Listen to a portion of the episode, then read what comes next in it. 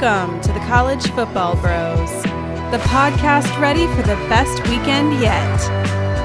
And now, here are your hosts, Michael, Ryan, and Trey Newman.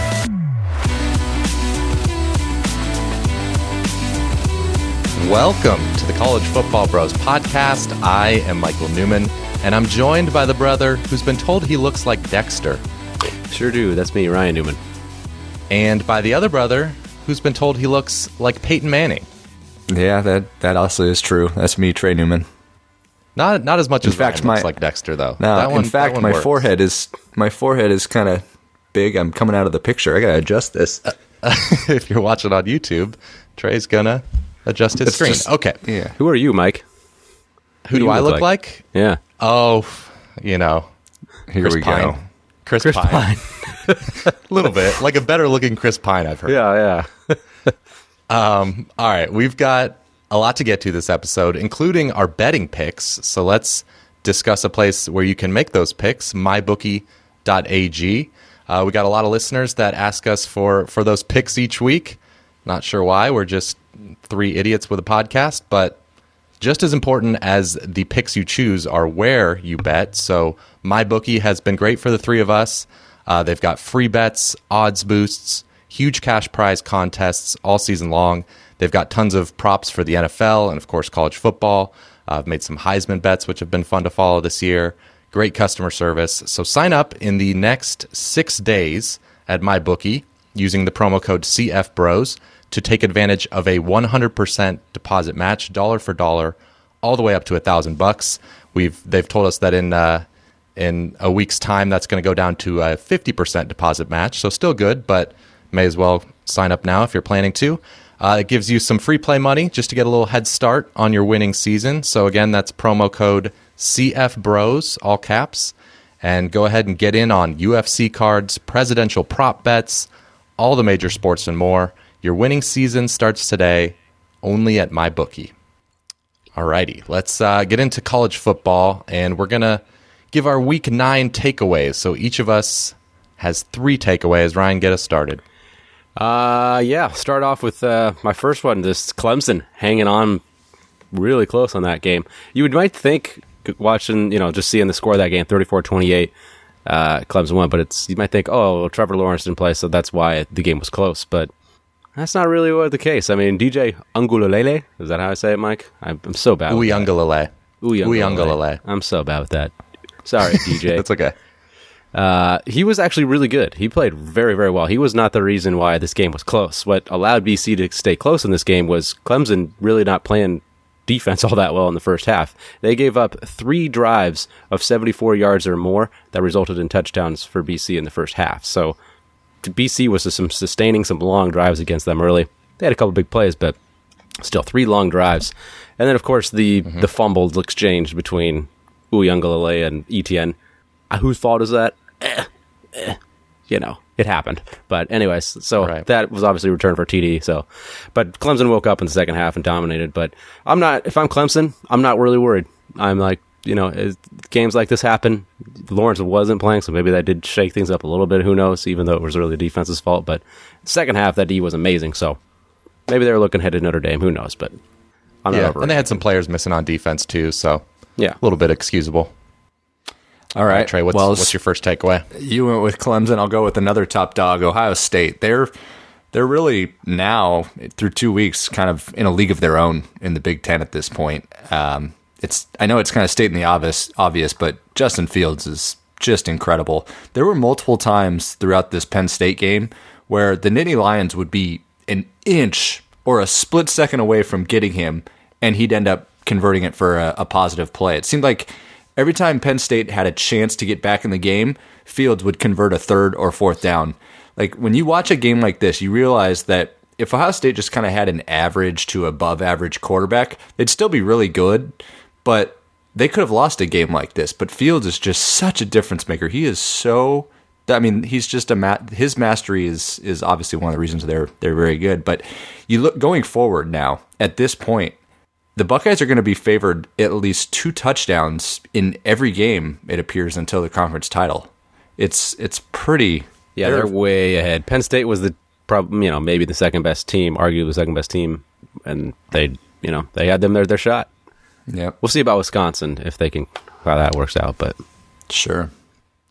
Okay, I'm going to stick in the Big Ten and uh, stick with a team that had a chance to maybe supplant or to uh, yeah supplant Penn State as that number two team in the Big Ten, but they did not take advantage. Michigan. Uh, my takeaway is that their seemingly incredible Week One win at Minnesota was fool's gold, and we got a little bit of warning of that on Friday night because Minnesota's defense was it just apparently stinks. They lost to Maryland 45-44. They lost on an, a missed extra point in overtime, which is a, a rough way to lose, but Maryland's offense just torched them. Talia now I'm messing up. Taulia Tagovailoa. You'd think I would have this name down. He's Yeah. I don't know if you guys know his older brother was a college football player as well. Oh. Wow. Yeah, won his first NFL uh, start. he Yeah, did. it did. No thanks to him. Uh, so anyway, he had nearly 400 yards on 11.3 yards per attempt. Jake Funk was just dominating on the ground. He he had 216 yards. So yeah, that was the warning sign that uh, maybe Michigan's offense wasn't as good as we thought. And sure enough, the next day they lost as a three touchdown favorite against Michigan State. And after 8.5 yards per play against Minnesota, uh, Michigan had a more pedestrian 5.3 against the Spartans. But honestly, just as concerning was the defense and, and the secondary. Rocky Lombardi hit on a ton of deep balls. Uh, Ricky White, the, the true freshman, had 196 yards receiving. He was making some great catches. So just a, a tough weekend for, for Harbaugh for sure.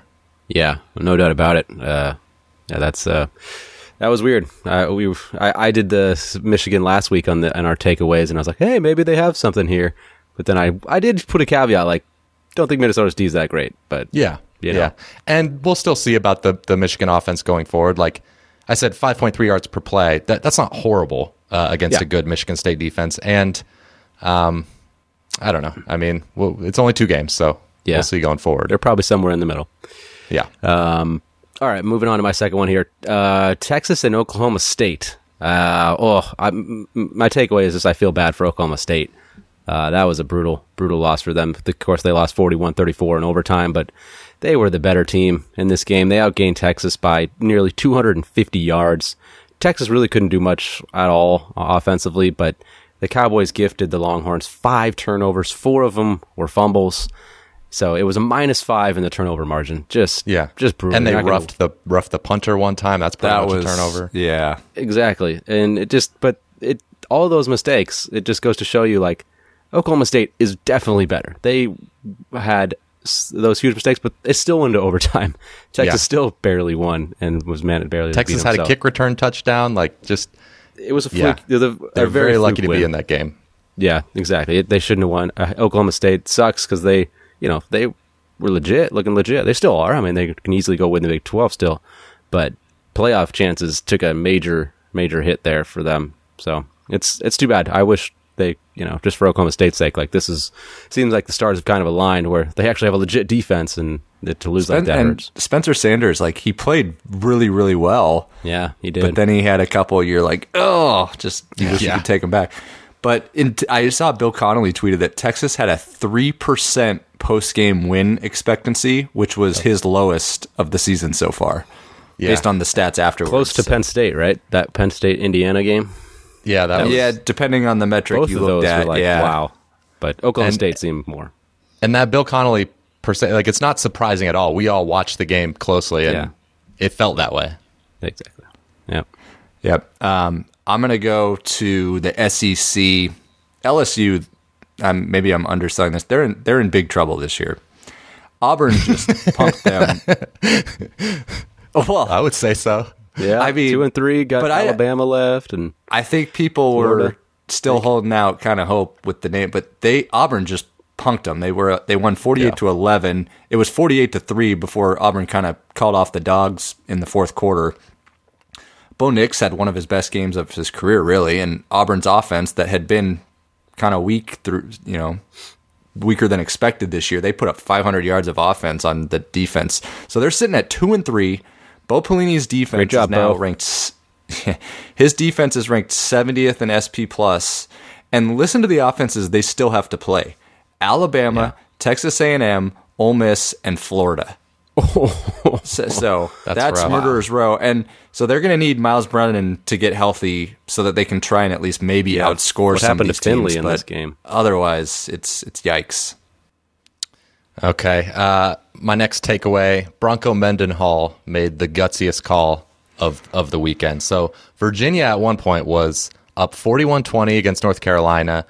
But of course, in the fourth quarter, they always seem to come back. Uh, Sam Howell and Dyami Brown led a great comeback. So they cut it to three. So Virginia's up three with the ball, fourth down at their own 43 yard line with two minutes left.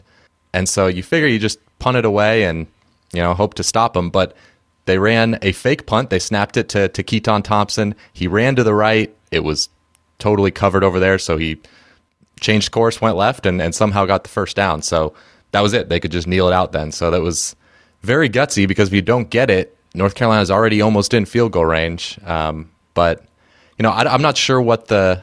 I guess if you have a fake punt you feel really good about, then I think it is a a, calc- a good calculated decision because you can just, like you say, you get two chances to win the game, kind of, because you can end it right there. Like you literally win if you get that first down, or even if you don't get it, you you hope to, you know, have them miss a field goal or and that's one of those times where the North Carolina is not expecting a fake punt at all. Like there's some situations in a game where you Mm-hmm.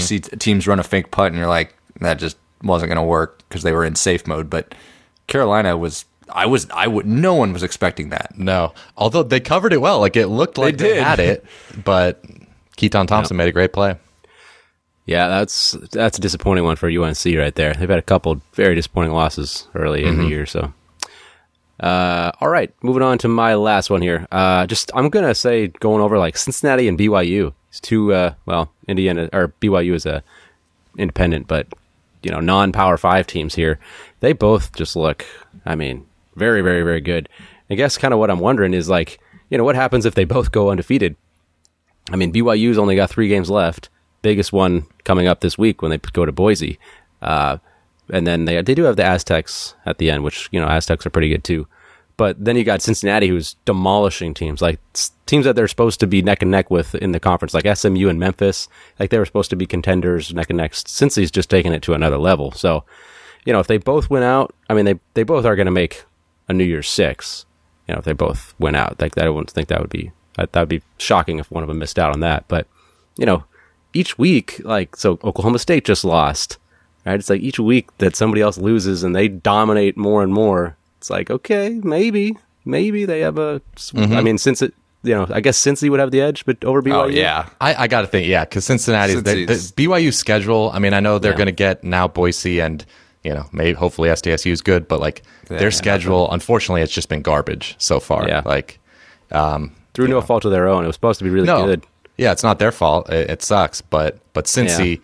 has a you know with tho- all those AAC foes a, a reasonable schedule, and they got to play more games, right? So yeah if they were just resume. scooting by, maybe, and like BYU was dominating, but Cincy's dominating too, is the thing. So yeah, they've they've turned it up a notch, like you said. The, the offense the last two weeks has yeah, gone I mean, to another level. blowing out Memphis and SMU. Like that's they separated.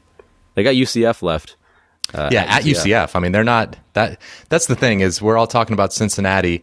They're still, I would put it, well under fifty percent that they will win out. Like they, even just at UCF right now, Cincy might be a slight favorite, but if they are, it wouldn't be by much. Yeah, and then they have to play the conference title game as well. So, So yeah. yeah, they've got a still a tough road. Yep. Uh, okay, Um, I'm gonna go to my last takeaway is Louisville. They're one of the biggest disappointments this year. Uh, they lost at home to Virginia Tech this weekend, and that's that's not a terrible loss. But they're now two and five, only one and five in the ACC at this point. point, and all of us on here and a lot of people throughout the country were were fairly bullish on Scott Satterfield's squad.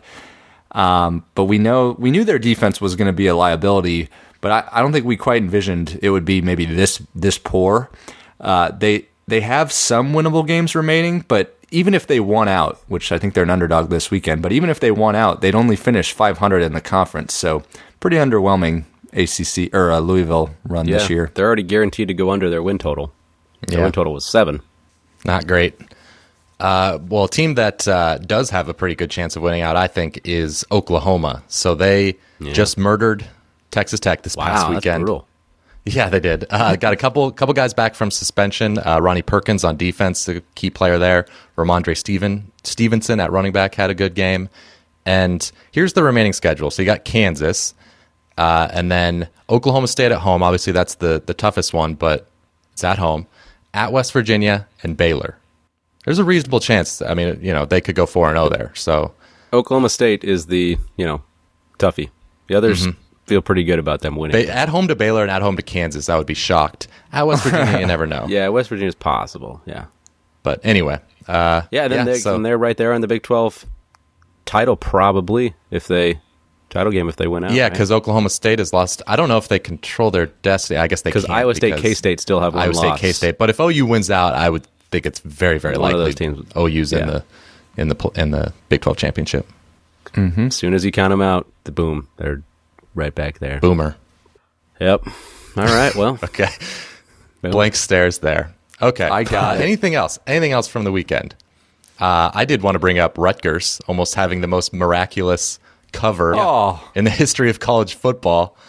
They they ran a play. If you haven't seen it yet, you've got to Google it. They ran a play where they were doing tons of laterals. You know, it just it got insane, and somehow they scored a touchdown to cover, but they called it back. They said there was a, a an illegal forward pass, which I guess I, I was watched the replay and I saw the the one that they must have called. It was close. Like yeah. I was watching it on YouTube, close. so I wasn't able to scrub slowly to to see it clearly, but it was close. It's too bad. Okay. Uh, let's get to our segment. So we went to Instagram and requested some questions from the listeners. So thanks to everyone who who asked us questions. We're getting to three of our favorites for this episode, but we're also going to have uh, an entire Q and A episode in the next week on Patreon. So if you want to support us there for five bucks a month, you'll get another episode uh, in the coming week, and along with ten plus episodes that we've recorded in our back backlog. So would really appreciate your support there. But first question here comes from Carter Glenn Pilster. He says, just a down year for LSU due to inexperience, or will they be bad for a couple years? Well, I mean, I kind of voiced my opinion a little earlier, at least on this year's LSU team. Um, a lot of it, of course, is inexperience. I'm not chalking this up to this is what their future is going to look like. Um, they're they're recruiting insanely well, but I would be a little concerned because like Edo was going into you know what was it last year he wasn't like on the safest seats and obviously he had that incredible run. But the further you get away from that with with the you know losing guys like Joe Brady obviously like Joe Burrow um, if Pelini can't form a, a a defense yeah.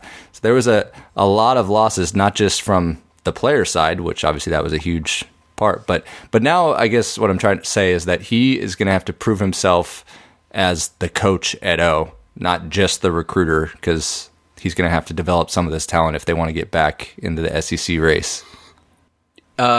I don't think they're in trouble, uh, you know, long term here. Um, I think this is just due to inexperience, uh, due to a ton of guys being gone. They had best team of all time for their team, LSU, and they lost just every single person. Like it's a brand new team this year, inexperience everywhere, young players, uh, some injuries at the beginning of the year, so they've been dealt a bad hand in that regard. I mean, you can forgive it just because of the amazing year last year. But you, it's it's all about talent. Like it's it's that's what college football is about. It's about talent. They have it. They're gonna still have it.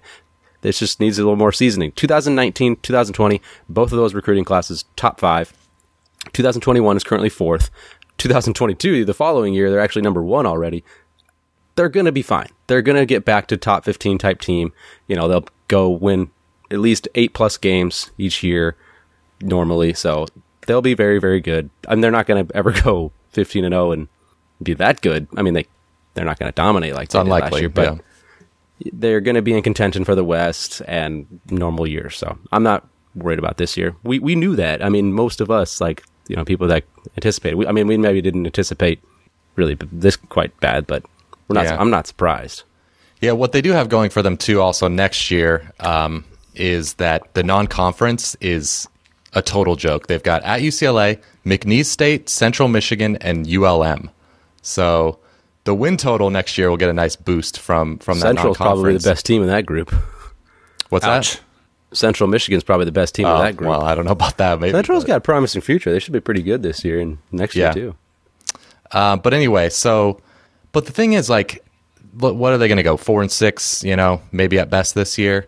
Could um, Probably at best, yeah. so, and they're 42nd SP Plus right now. There's only so much of a jump that you expect any team to make in in one year. So next year, it's possible, but it's hard to envision them being, you know, a legit top 10 team. That would be, I think, a very impressive job by Coach O if he can do that. But so let's say next year they lose three plus games. Then suddenly you're five years, you know, full seasons into Coach O's tenure, and you're looking back, and four of those five years have been three plus losses. Now, it's understandable. It's the SEC West, and you want the one year that wasn't. You went 15 and 0, so obviously it's still a great tenure so far. But what's the fan base gonna gonna think heading into that sixth year? I know I'm really looking ahead, but it's just something to look ahead to because I think we might get to that point. Yeah, it's kind of like the uh, people bring up Gene Chizik. You know, he had that one Cam Newton year, and then Mm-hmm. but everything else was kind of average. But I mean, like Ryan said, their talent's going to be so good to where it's like at at worst they would have those three losses, but that's not what LSU wants. They're going to want Yeah, two at most and a chance for the conference championship. So right. So okay, I think we presented both sides well there. Let's get to the next question. Okay. Ryan. Yeah, next question. All right, from uh, Hunter JC42. He asks uh, Of the current top 10, uh, who among them have the best and worst chance of making it to the college football playoff?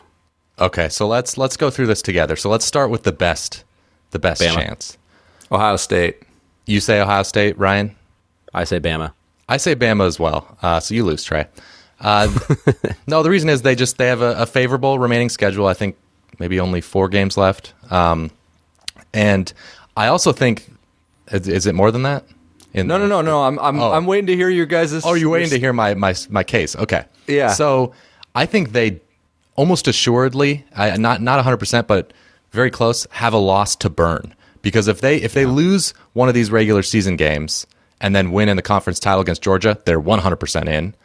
And if they go undefeated in the regular season and say lose close to Georgia or Florida in the SEC title, I still think there's a really good chance they're in. So Okay, that that's fair. I was kind of That- more looking at my- the terms of like unbeaten. but anyway, No, I agree. so you you what about for Ohio State? Why why'd you go with them? Well, the reason I the reason I kind of flinched on on Bama because I didn't consider the loss factor, but I was thinking, okay, well they still have to play Auburn, who I know it's not the same Auburn, and then Florida or Georgia. But all right, um, Ohio State. I just I kind of laid it out earlier. They're going to be a double digit favorite in the rest of the rest of the regular season. Really, arguably their toughest game is it's either Indiana or Michigan, and you know stranger things have happened. But then and then on the West for them to play in the Big Ten championship maybe Wisconsin. We don't know how their COVID thing's going to shake out. Um, if it's not Wisconsin, then the the West winner is going to be kind of a joke. So, uh, but you're right. The Ohio State doesn't have as much leeway in But terms they- of the loss with a shorter season. They probably have a greater chance of going undefeated than Bama. That's what I. Yeah. Right.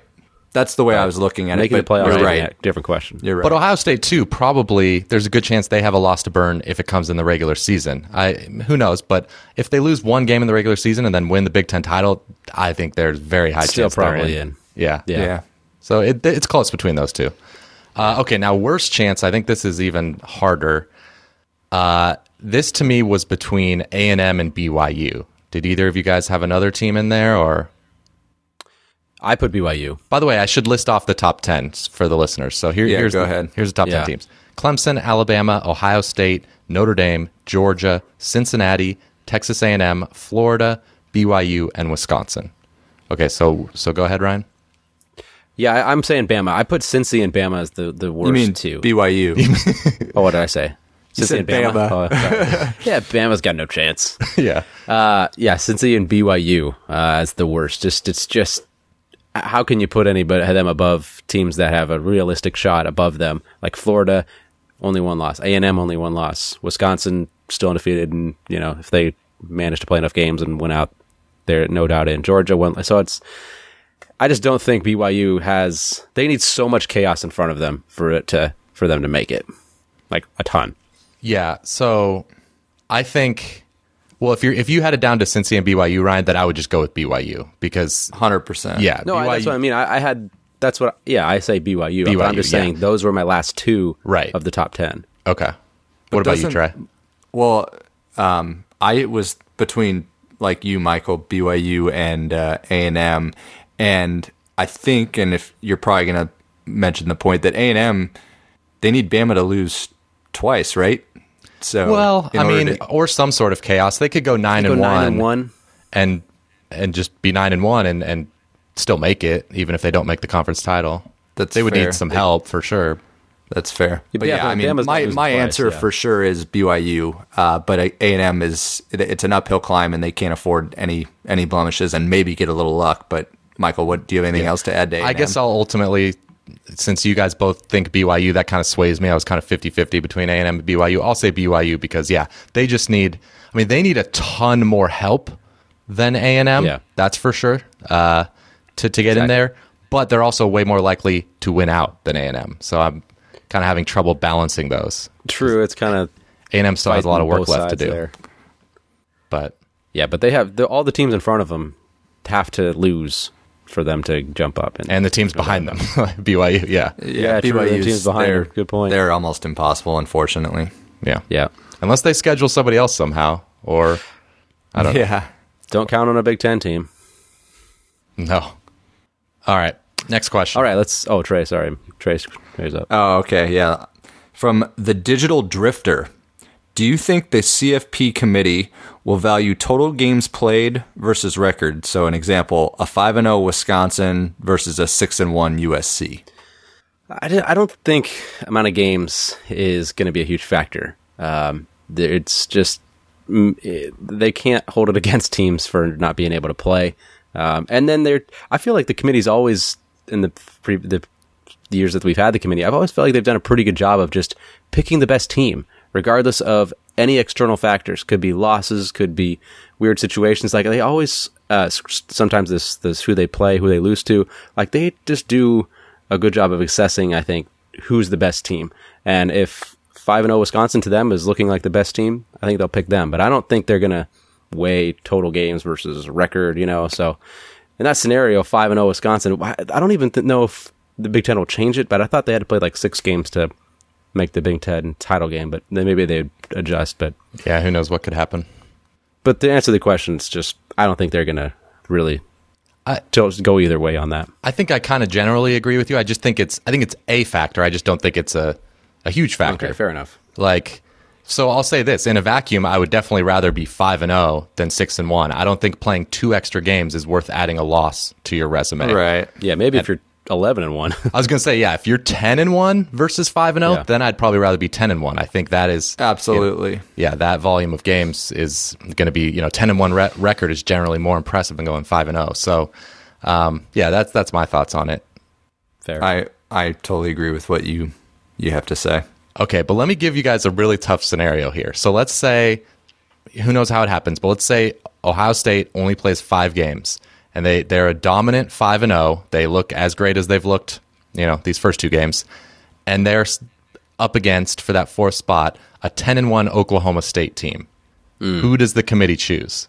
And Oklahoma State, you know, wins close, or they win like the, you know, they've been winning. Ohio State. You think they go Ohio State? What do you think, Trey? I think Ohio State only, and whether it's fair or unfair, because one of the metric or one of the things that the committee tends to probably evaluate is metrics. And Ohio State, no matter what their record is, if they, no, I mean, no matter how many few games they play, they're going to be one of the top two, three teams.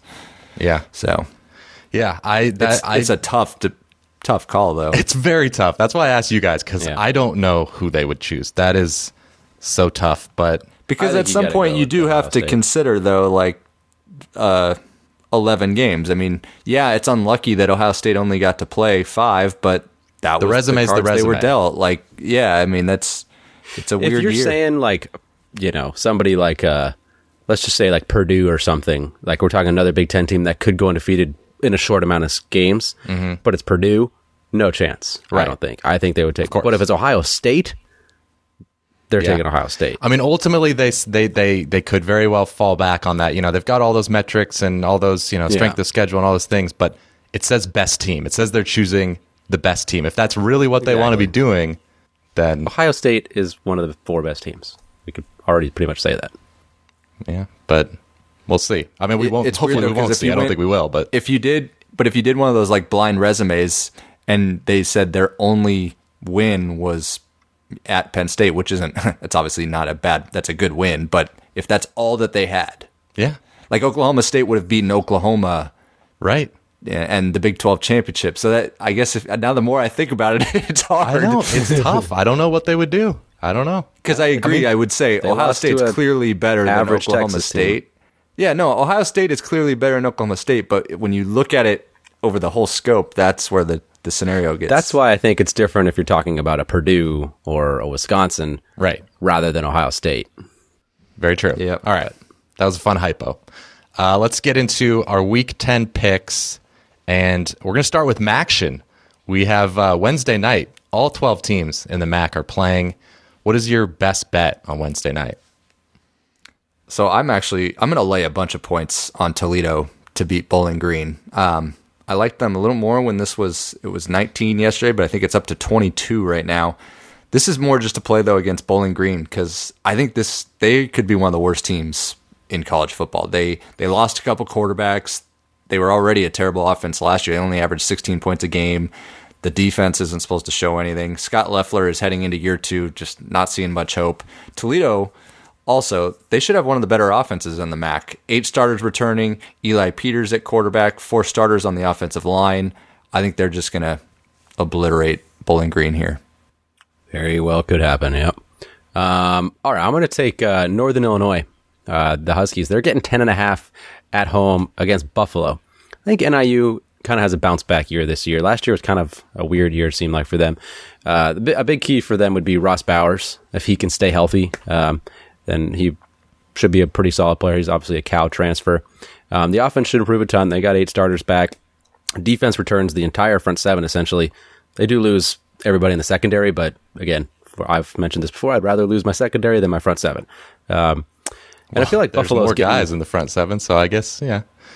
well, fair, fair, fair enough, Mike. No, I know Bill should Connolly though with his uh, with his secondary. projections, losing guys in the secondary, at least predictively in, in SP plus, is more of a negative to a defense than losing players either in the D line or linebacking core, uh, which is interesting. But yeah, when you combine the front seven, then I'll go with your go with your which point. is what I did. yeah, yeah. Uh, all right. Well, that's interesting. I didn't know that. Um, all right, but I'm sure he, he's right. Uh, I'm not gonna argue with him. Not gonna argue with him. He did a lot of data. Uh, all right. But Ryan, you're going up against Lance Leopold, Jaret Patterson, Kevin Marks. They got good yeah, that's the running thing. I think they're getting a little too hyped. Maybe I mean not like they're getting a ton of hype, but like they were good last year because of that offensive line. Their all line was really really good. They were the best rushing team in the conference, but they lose three really good offensive linemen. Um, so they were the number one rushing team, and they were the number one rushing defense. Then they lose two quality D tackles. So I just don't think they're going to be able to dominate the trenches as much. Northern Illinois, I think, will make it interesting. I still think Buffalo's going to be good, but I just think this game will be close. Okay. Uh, I picked a different game. I'm gonna, I'm going to go with Ohio. They're pick'em right now at Central Michigan.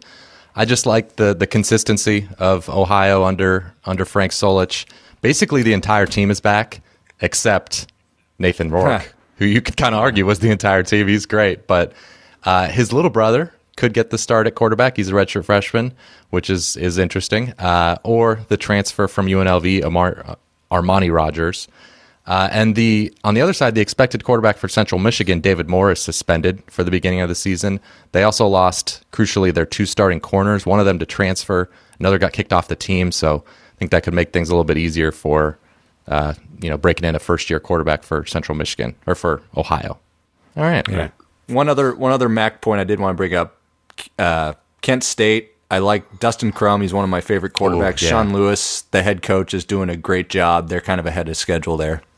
Dustin Crum almost made our top 15 quarterbacks nationally in the offseason. That's right. I forgot He's- about that. He had an amazing season last year. All right. Now over to the Pac 12, which, of course, I don't think we've even mentioned on this episode yet, is getting its start this week. We just did our Pac 12 uh, season preview episode, so check that out in your podcast app or here on YouTube if you're watching on YouTube.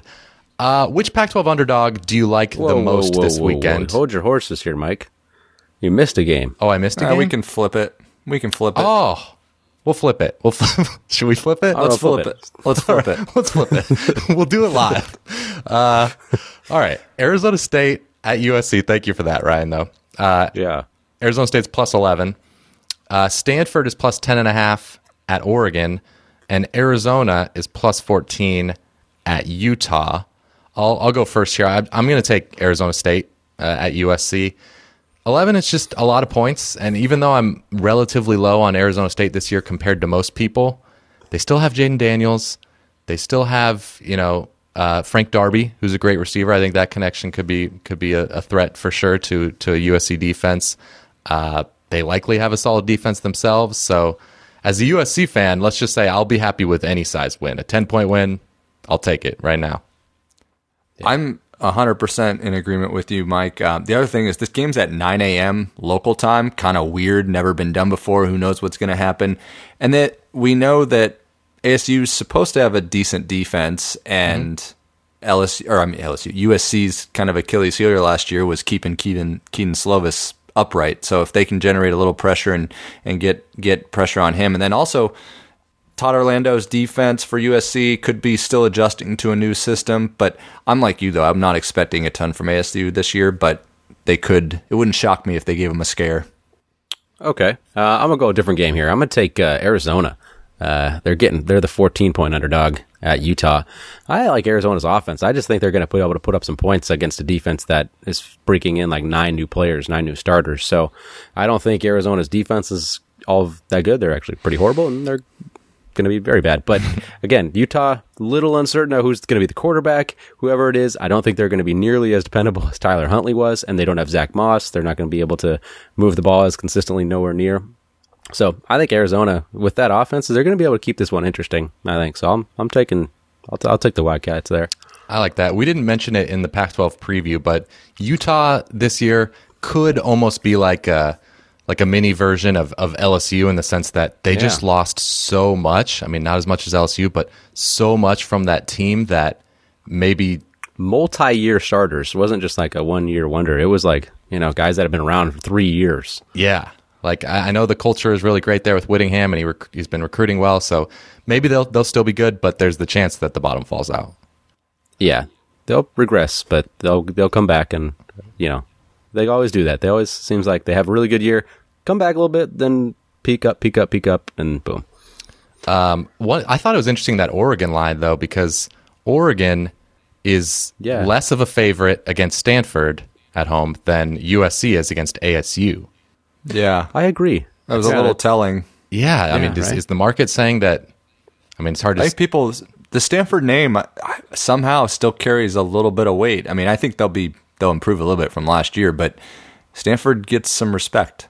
Yeah, I they think got they got a lot of talent and had a lot of injuries, so we'll see if they're how how good they are. Uh, but okay, let's go backwards in time to Friday because we've got a huge Yes. game. BYU is a three point favorite at Boise State. Uh, what do you think, Ryan?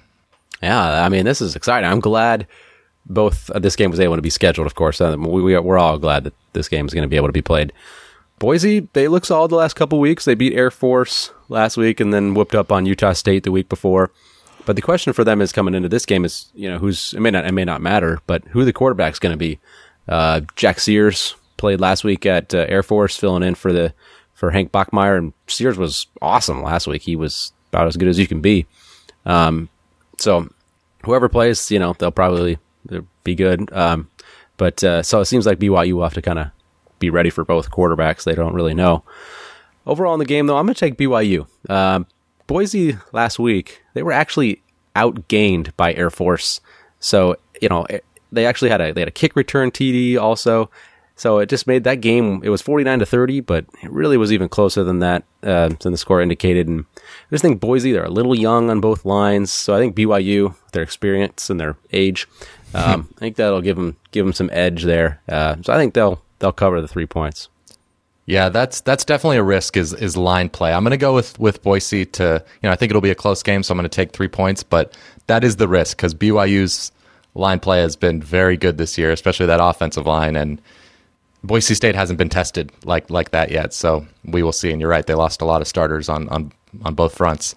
Um, but just for me, I guess it's because BYU's schedule has been so poor. You know, the one time they they they haven't played anybody that's currently in the top 50 in SP plus, and their their toughest game was probably at Houston. And going into the fourth quarter, they were actually trailing that game. They did you know kind of explode in that fourth quarter, but I think a good team like Boise can can hang with uh, hang with BYU. Yeah. Um, the other to add on to that, the best defense that they played statistically is Western Kentucky. So this is going to be their their toughest challenge so far.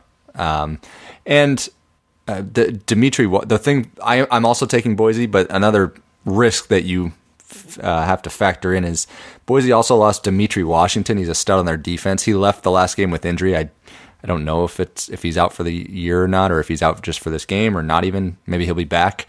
So obviously, Ryan, you touched on whether it's the, the quarterbacks or their lines, but uh, I'm still going to take three points at home. And by the way, I, I, think it's just so obvious that we didn't bring it up, but uh, Zach Wilson for BYU, not a bad quarterback. He's having yeah, never heard of him. An insane yeah, year. Pretty incredible. So legit Heisman candidate, and he's got a great receiving core. Gunnar Romney, Dax Milne having huge years. So yeah, that's that's mm-hmm. that's why they're a, a deserving favorite on the road. But I am I'm so glad this is on Friday night. Like I'm looking oh. so forward to this game. Yeah, it's gonna be a great week. It is. Oh, this is a yeah, this is a great weekend. So, uh, okay, Michigan minus three at Indiana. We'll work our way up to the to the top games. But uh, Trey, what do you think here? Whoa, whoa, whoa, Michael! Did I skip something else? Are you kidding me? No, yeah, I'm just kidding. Oh, you got me for sure. uh, well, of course, we all know the Wolverines need to bounce back, or they're going to be hearing a lot of rumors the rest of the year if they don't. Uh, they can't afford a one and two start while be, while being favored in all three of the games we, we we touched on the offense earlier. It's not fully pol- polished with with Gattis. They weren't able to bust those big runs like they were uh, against Minnesota, and and Milton threw it 51 times. And Harbaugh and Gattis know that that's not a good recipe, uh, and they're they're not going to win a ton of games if they need to have him huck it that much. The Hoosiers defense, it's not quite as good as Sparty, but it's still a formidable unit. Compound that with an offense on paper that is pretty good with Michael Penix and Whop Philyor I think the Hoosiers can hang, and I'll I'll take them as a dog at, at home here.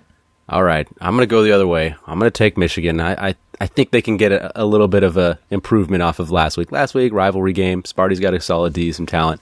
Think they can kind of wash that out and uh, maybe get a little happy medium between the Minnesota game and Michigan State. Whereas Indiana, I, I just don't trust them. I don't trust Penix really. I, I know he had a you know a decent game obviously last week, and then Penn State he wasn't. He just wasn't very good. Uh, I think Michigan does have a good defense. I know they kind of had some leaky play against uh, Michigan State, but they're still a good a good unit. I think they'll get better. So I think I'll take the talent. I'll take the the Joe Milton. I'll take Michigan to kind of bounce back on this one. Yeah, I'm with you, Ryan. I'm gonna, I guess, sell high on Indiana and maybe buy low on Michigan. Um, I thought Indiana that that Penn State win. We talked about it. They got you know outperformed significantly at least loss. by the predictive stats. They won the turnover battle last week, three to zero against Rutgers, and still you know, didn't blow them out. Struggled to cover. No, didn't didn't quite blow them out. So yeah, I'll just bet on uh, Michigan to bounce back against what I think is not you, you, mentioned Trey, not quite as good a defense as as Michigan State. Uh, Florida plays Georgia in Jacksonville, and Georgia's favored three and a half. Uh, what do you think, Ryan? Yeah, definitely a contrast in styles here. Florida and their high-powered offense, but going up against Georgia and their their really good D. You know, in this day and age of college football, I'm going to lean with the better offensive team. Um, Georgia really struggled last week against Kentucky. I mean, they only put up 14 points. That's, you know, and Kentucky's defense is solid, but they've had some gashing games where they didn't look so very good this year. So, most Ole Miss, anybody, but so that Georgia offense really worries me. I, I don't know if they're going to be able to blow out, and ex- they don't necessarily need to blow out, but I don't know if they can really extend much of an elite here. Stetson Bennett, it seems his kind of boost that he had at the beginning of the year is kind of wearing off. He's kind of showing that he's the reason why he was about third string when the season started. So I, am not confident in them being able to uh, put up a ton of points on Florida, really on anybody. So I think it's going to be a super close game, low scoring ish type of game, but I got to take the three and a half points with Florida. It's just kind of a, when I look at the two quarterbacks, you got Kyle Trask who's playing great and you got Stetson Bennett. That's, mm-hmm. that's hard to give points in that, that uh, when you consider the quarterbacks. Yeah, I, I hear you. I think this will be a, a close game as well. Um, I think Florida's defense, you know, if they want to win this game, they should they got to hope that that Missouri performance last weekend was was telling uh, that they're improving, and it wasn't just because they were playing Missouri. Because uh, even with some players missing last weekend with with COVID, they had I think 15 guys out overall. Still played played really well. They got Kyree Campbell back on the defensive line. He'd he'd been out all year. I think that's huge.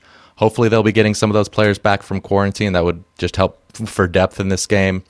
And uh, but they will be without a starter on the D line, Zachary Carter, for the first half because, of course, that brawl. We haven't brought up the brawl, Yeah, have we yet? well, yeah. In in last Not week's great game, yeah. Dan Mullen was uh, got a little crazy there, going after Yeah. uh, Mr. the- Mullen the lost refs. his uh, attitude there for a sec. He got heated. Yeah, yeah. wow. He did for sure. But uh, but anyway, uh, I think the losses on Georgia's defense are are even bigger here because you need all hands on deck, even with that great Georgia defense, to to slow down Kyle Trask, Kyle Pitts, Kadarius Toney, just amazing Florida offense. So Georgia's star nose tackle Jordan Davis is out. Uh, another D lineman, Julian Rochester, out. Their starting safety, Richard LeCounte, had a, a scary motorcycle accident uh, this past weekend. He'll be out, but thankfully he's seems like he's going to make a, a full recovery. Their other starting safety, Lewis Cine, is dealing with an ankle sprain. So there's just enough issues on that that Georgia defense that I think Florida can can have some success. So that's why, you know, I don't know if they'll win, but I'll take three and a half. Yep. Uh, clean sweep. I'm taking the Gators as well. Just totally. Waiting on that. what did I say? I think we're out, I think we're having a delay or something because Trey, you pa- there was like five seconds before you responded, but I'll I'll fix that. In Oh, wow. Don't worry. Got it. I'm going to take the Gators as well, though. Like I said, uh, I just cannot stand. Not cannot stand. You guys threw me off. that uh, that the Georgia offense. Like, where is where's JT Daniels? He just he it is did his leg fall off? Like he can't. he, mu- he must still be hurt. I guess I don't know. It's a good It's question. So bizarre. Um, but I just think it's going to hold them back, and they could um, they could beat Florida, but I, in the long run, I think it's just going to hold them back, and because we know the Gators can be a little vulnerable on defense, Michael. But you touched on how how well they played, but I don't think they can be that Georgia is can expose them enough. So I think this is the year the Gators end that Georgia streak. I'm going to make Florida my Ooh, lock. I like it. Uh, I do too. Uh, okay, next game, another huge game. Yeah. Clemson minus five and a half at Notre Dame, and I'm going to take Clemson here. I, I know they're dealing with several key pieces, you know, being out themselves. Obviously, Trevor Lawrence, of course, still out with uh, with COVID, uh, but Uiagalelei played great last weekend, and on defense, there's there's no James Skalski at linebacker, maybe no Tyler Davis on the D line. But ultimately, I, I just still trust Clemson's talent overall in a big game. We saw them murder Miami earlier this year when you thought, ah, maybe maybe Miami can give them a game. Uh, even a couple years ago, going back to Notre Dame against Clemson in the playoff, and Yeah. Ian Book led Notre Dame team just got absolutely crushed, thirty to three. I know these are different teams, but I don't know. It's still the the same programs. It's still the same coaches. So um, for that reason, I yeah, like I said, the trust factor with Clemson is there. That's that's fair. Uh, you know, I think the timing of the Lawrence thing actually worked out as well as it could, in a sense, going into this game. In the sense that Uiagalelei got a full game uh, to kind of work the kinks out, get familiar with the game speed, see some obviously some real game time. And, but the challenge for Clemson is that BC was able to key in and slow down their rushing attack. Only got they only Clemson only had 3.4 yards per carry. There's no reason to think that the Irish defense can't at least somewhat replicate that. Um, and then Michael, you just you mentioned Skalski being out the the linebacker for Clemson. Like he is arguably one of their quarterbacks on that defense. He's a leader there and one of the veterans. So that's that's going to be his presence will be missed, um, especially against a running back like Kyren Williams. He's been running the ball well lately. And before the season, I liked this spot for Notre Dame, so I'm going to kind of stick with it. So I'm going to take the Irish. Uh, I'll disagree with Trey. I'm I'm going to take Clemson also, like Michael did. Uh, like I said, the trust, like Michael said, the trust factor is just a huge one in this game. Most, you know, these big type of moments for Notre Dame hasn't necessarily been their their strong suit, you know, lately. Um, I mean, Yeah. Clemson is of course a, a tough animal to to deal with, but I'm not worried about Uiagalelei. He was awesome last week, and I think he's going to be great again in this in this game. And I think you'll see a little bit more of. A, I know Clemson struggled to run the ball against BC, but I think once they get up for this one a little bit, I think that'll be. I think they'll have more success against Notre Dame, and I just think that defense at Clemson maybe have gotten their wake up call last week also. So how good they were in the second half, they just completely stifled uh, BC. So I think Notre Dame, which has been, been inconsistent on offense this year, they've had a couple of games where it's been like, what's going on? They hardly could have moved the ball against Louisville. So I think Clemson can kind of slow them down. I don't think they have enough weapons on the outside to really kind of push the push it deep on them and expose them. So I'm gonna say Clemson. Yeah, Notre Dame's offense hasn't been explosive this this year yet, but to Trey's point, another difference between these two teams, obviously other than Trevor Lawrence not being there uh, this time, is that Is it 100 percent he's not playing this game? yeah, Dabo said Yeah, he's Okay, out. I missed that. Dabo said, yeah, he's not going to play. But um, the difference is that uh, Clemson's receiving core, like a couple years ago, they had what? Uh, I'm sorry, uh, Tee Higgins, Tee Higgins, and uh, Justin Ross. Ross. And now, I don't even. I'm not even sure if. I think uh, last game they were missing Ladson and uh, and Ngata. I'm not sure um, if one or both of them are going to be back, but but either way, the, the receiving core is clearly not what it was a couple years ago. Uh, all right, moving on. There. We got Washington at Cal. Cal is favored by one in this game. What do you think, Trey? Yeah, the the spread the spread's pretty crazy to me. Uh, a lot of metrics and power ratings would point to Washington being the better team. Uh, they're kind of more computer darlings than than Cal is. Uh, so it kind of makes me think I'm a sucker for taking Washington. I I wanted to take Cal when when last week the opener was Washington favored around five or six, but uh, Yeah, same. but I'm gonna I'm gonna take the Huskies here, um, getting getting one point. We laid out in the Pac-12 preview that Garbers clearly makes the Cal offense better, but they're transitioning from a, a spread to a more pro style attack. So that could be a challenge in Game One up against a, a good Washington Yep. defense with under Jimmy Lake. Um, on the other side, the Husky offense is a big question mark, of course, but it's important to remember Cal is losing guys on the defense, most notably like guys like Evan Weaver, Luc Bequette transferred, um, linebacker Tevin Paul opted out. You know, Wilcox, he'll generally get the most out of a defense, but I think they could regress a little bit this season, and that offensive shift is a question mark. So I'm I'm going to take the Huskies. I agree with you, Trey. I know Michael tried to make the point that he thought maybe Cal's defense could be a little bit better this year than they were last year. They didn't necessarily have they kind of a little bit underperformed maybe as we, what we thought from last year, but I, I don't agree with that assessment. I think they're going to be worse. Um, just too many players. we also didn't mention Ashtyn Davis. They lost some good key secondary players as well. Uh, but I trust you, Dub. I trust their. I know they've lost a couple times in a row to Cal, but let's not, you know, overreact to uh, super close losses, right? I think Washington just has the better team. Uh, I think they have the more talent. Um, I know their QB battle is a little bit concerning, uh, but again, I think talent wins this game. Uh, their defense is still going to be very, very good. I don't think Cal's going to be able to move the ball all that well. Give me UW plus a point here. Okay. Um, I do think this this line, like you said, Trey, is is interesting. And honestly, if I could go back to our uh, our Pac-12 preview, I might put now Washington and Cal on the same tier. It was already that was a very close decision to make because it's not a. I didn't think there was a huge difference between Washington and Cal, um, but I trust the betting market.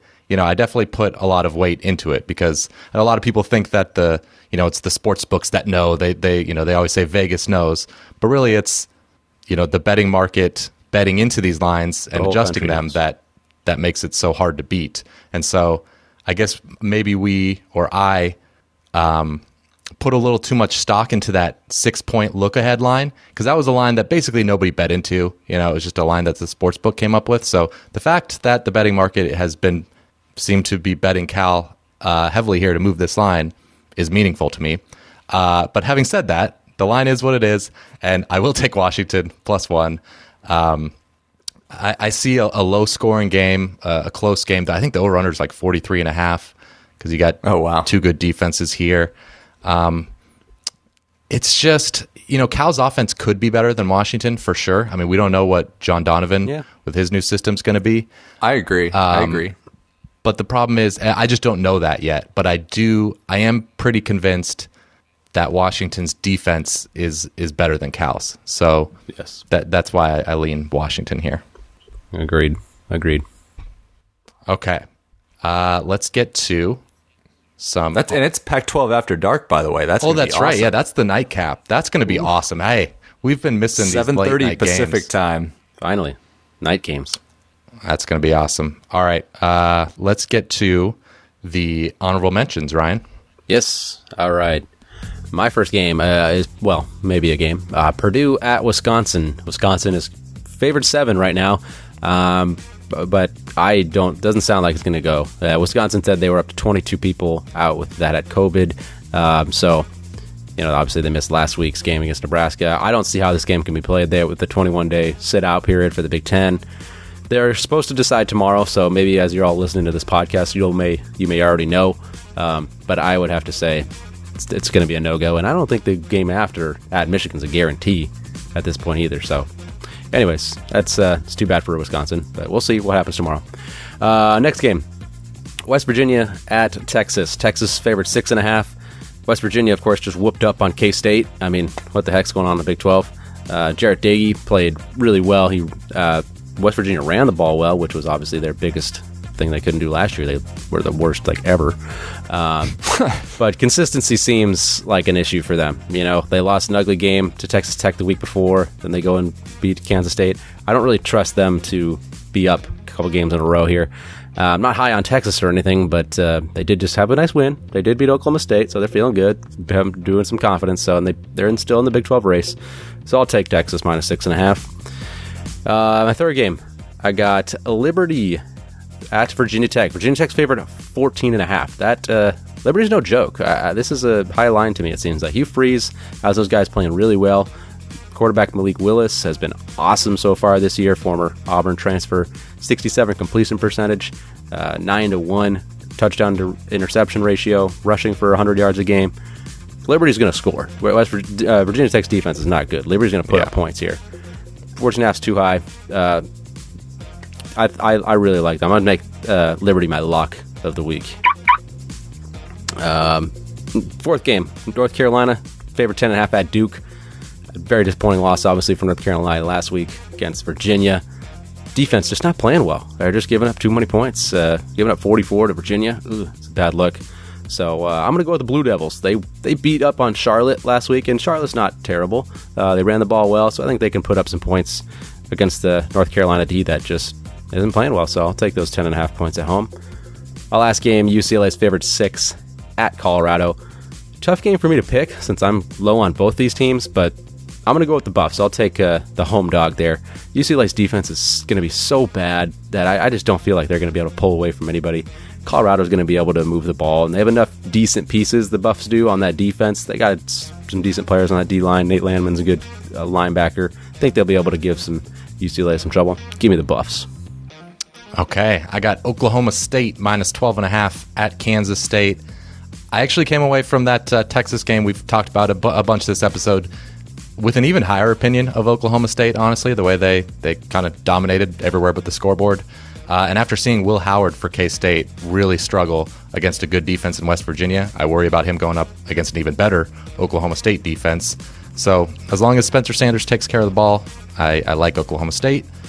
Michigan State at Iowa. Iowa's favored six and a half. I'm going to take the Spartans. I watched a lot of that Iowa game last week against Northwestern. Did not like what I saw from from Spencer Petras, the quarterback for Iowa. Michigan State's got a, a very good defense, I think, and one of Iowa's best offensive weapons, Ihmir Smith Marsette, is suspended for this game. So I think that's big. Uh, and I'm actually going to make, oh yeah, Michigan State my lock. Ooh, wow, our Sparty fans are happy. Yes, sir. Uh, Tennessee minus one and a half at Arkansas. I don't know. I Who don't the know. heck knows? Who I just like Arkansas. You know, they're obviously much improved. Um, I will say though, one of the games that that kind of really made us think they're super improved was that Mississippi State win, which, of course, uh, week after week looks less impressive. Um, as for Tennessee, I'll throw out the Alabama and Georgia games because they make a lot of teams look bad. I can't I can't throw out the Kentucky game, but Yeah. hey, they're two and one against everybody but Alabama and Georgia, and they're coming off of bye, so sure, I'll take that minus one and a half. Wazoo at Oregon State. Oregon State is favored one and a half, but I'm going to go with the Cougs. I like Rolovich. I'm hoping he can get that run and shoot offense, uh, you know, rolling quickly with the the talent that Leach developed and with his own freshman quarterback that he recruited, uh, Jayden de Laura, who ran the run and shoot offense in high school in Honolulu. So he should be fun to watch. And I think Oregon State's offense could regress big time this year without Jake Luton, who really took care of the ball, without Isaiah Hodgins, who was really their only uh, meaningful receiving threat. All right, I'm going to lead us off with Nebraska at Northwestern. Northwestern's given three and a half. I hate to do it, but I'm taking Northwestern. Their offense is, still isn't that great. They only mustered 21 points last week, and, and they gave the ball away three times. But thankfully for them, they have a very good defense that, that forced three turnovers, uh, and the offense was able to score on a 35 yard field to win the game. But I'm not, my problem is I'm not a full believer in the Husker defense yet. Just don't see them shutting down anyone. Uh, the Huskers offensively might have challenges against that Northwestern D, considering Nebraska isn't full strength at receiver right now. They're going to need Omar Manning to step up and play this week, and then Wan'Dale Robinson needs to get more touches. The Aggies, I God, I hope I'm wrong. The Aggies m- minus 10 at South Carolina. Will Muschamp, he's running out of chances at South Carolina. Desperately needs a win. I'm kind of going with the theory here that you're not always as bad as you look, and you're not always as good as you look. South Carolina had a bye week to stew on their bad performance against LSU. Uh, the Aggies are playing with a bunch of confidence on the other side, but Arkansas statistically was kind of with them last week. So with their backs against the wall, I'm going to take the Gamecocks. I say they can keep it close uh, behind a good day on the ground from Kevin Harris. Houston is facing Cincinnati. The Bearcats are given 13 and a half. We were all hopeful, uh, but curious to see how Houston's redshirt strategy would pan out. Hasn't been great so far, but I'll give him somewhat of a pass considering every game they had in September ended up getting canceled. Yeah. Uh, but but what I didn't like was they seemed a little lifeless in their game against UCF on Saturday. They only put up 21 points at home in what was supposed to be a really high scoring affair. Cincinnati, we've touched on it earlier. They're Ryan, you said it. They're playing as well as anyone right now, smashing two good AAC opponents. Uh, Ridder Ridder's getting more confident as a passer, so I'm not going to get in front of that train. I'm going to take Cincy. And then finally, Maryland at Penn State. Penn State's given 25.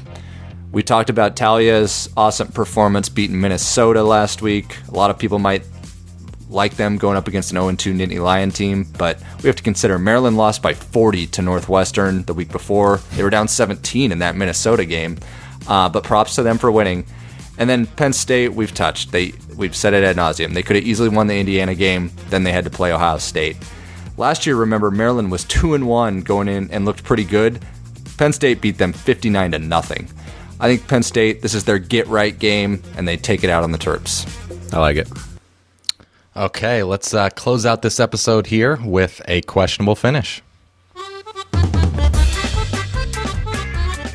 Dan Mullen dressed as Darth Vader at his post-game press conference uh, after, of course, a brawl at halftime. Uh, what Halloween costume would be most fitting for another head coach to wear? Uh, so I saw a costume uh, that was like half of it was like red, kind of orangey, kind of like fire. It kind of looked like fire and flames. Then the other side was just like blue, and it was like ice, just like kind of white and icy. So fire and ice kind of was the you know obviously the costume. I'm gonna think I'm gonna go with Hugh Freeze as the fire and ice since he coaches the Liberty Flames and his name is Hugh Freeze. So Ooh, got- I like that. nice. Ah, wow. That's clever. nice. Very good. Yeah. Well done. Uh, I think Derek Mason of Vanderbilt should have dressed like a duck because he seems like a, a, a lame duck head coach right now. Yeah, he's Oh, yeah. wow. Sorry. he's not the only duck out there. Well, I was, you know, sticking in the SEC right now, the seller, Mike Leach, he's known as the pirate, but he really should be a ghost uh, because his team has disappeared since the LSU win, and he doesn't really want to be seen uh, these days. It's a good Very nice. public. It's Very ugly nice. I like it. Yeah, good. Uh, name like it something as likely as Rutgers taking down Ohio State this weekend. Uh, that would be, mm, it's more likely that I'll drink a beer this weekend, which we all know I'm, I'm not a drinker. So nope, nope. Not gonna happen. All right. Well, we'll see. We'll see. Uh, I think it's as likely as Kanye West winning the election today. Ooh, wow. Yeah, that's a good one. That's a good one. Uh, I would say it's as likely as ooh, who's the? Uh, I would say it's as likely as Colorado uh, winning the Pac-12. It's not gonna happen. Hey, stranger things have happened. Stranger Have they? things. Have they? Leicester Have City. they? Leicester City. Come on. Oh, that's. I don't know what. Colorado's odds were when they won, you know, a few years ago, but they can't have been Yeah, high. true, true. Uh, all right, let's get to our upset special. Got to pick a seven plus point underdog to win outright. And by the way, going back, I guess Rutgers. Rutgers beating Ohio State. Hey, it almost happened with Syracuse, 46 and a half point underdogs against Clemson. Oh, that's. I mean, you could say almost happened in air quotes. but- Yeah, well, was tied in the fourth quarter so, or third Yeah. quarter. Anyway, okay. Upset special. So I'm going with uh, my seven plus point underdog is uh, Liberty. Ryan, I agree with you. Uh, going up against Virginia Tech, they're a 14 and a half point dog. Sorry, Justin Fuente. I, uh, Fuente, I love Fuente, but there's just going to be a ton of points in this game. Liberty, I think, has the potential to, to stay with them. Uh, Virginia Tech's defense is 10th, or sorry, 116th in the nation in yards per rush allowed, and Liberty's 10th in the country in yards per carry on offense. So watch out. Yikes. Uh, I'm going to take South Carolina. They're getting 10 against A&M. They're coming off a bye week. I mentioned earlier how desperate they are for a win. Uh, it's home in Columbia. They can pull off the upset. Sure. Um, I kind of mentioned this one earlier. I'm going to take uh, Arizona. Uh, they're getting 14 right now at, at Utah. Like Michael kind of mentioned, the bottom is possible that could kind of fall out here on Utah. Um, just with so much gone that the Utah brand is what's kind of keeping this. I feel like almost at 14. There's so much unknown with that Utah, with that Utah team. And Arizona, we know that they're going to move the ball. I would think Grant Gunnell is pretty good, and that offense should be able to move the ball. They got good pieces coming back, especially up front. So I think Arizona can give Utah a run for their money. Alrighty. Well, I'm just realizing I said Virginia Tech was 116th in yards per rush allowed. That must be including some teams that haven't played yet. Did that just? I went to teamrankings.com for that stat, but Yeah, 12 Pac-12 team hasn't played yet, so that's yeah, the MAC hasn't the played MAC. yet, so The maybe they were counting so- them as zero yards per carry. Well, yeah. There's a 100. Whatever, Yeah, they're bad. getting Is the point? They're not good. They're horrible.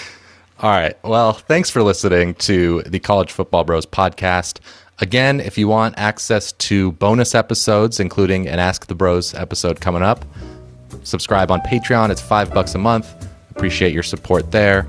And we will talk to you next week. You've been listening to the College Football Bros. If you have any questions for the next podcast, email them to collegefootballbros at gmail.com. Keep up with the brothers on social media, like them on Facebook at College Football Bros, follow them on Instagram at College Football Bros, and for their commentary on Saturdays, follow them on Twitter at CFB Bros. Thanks for listening.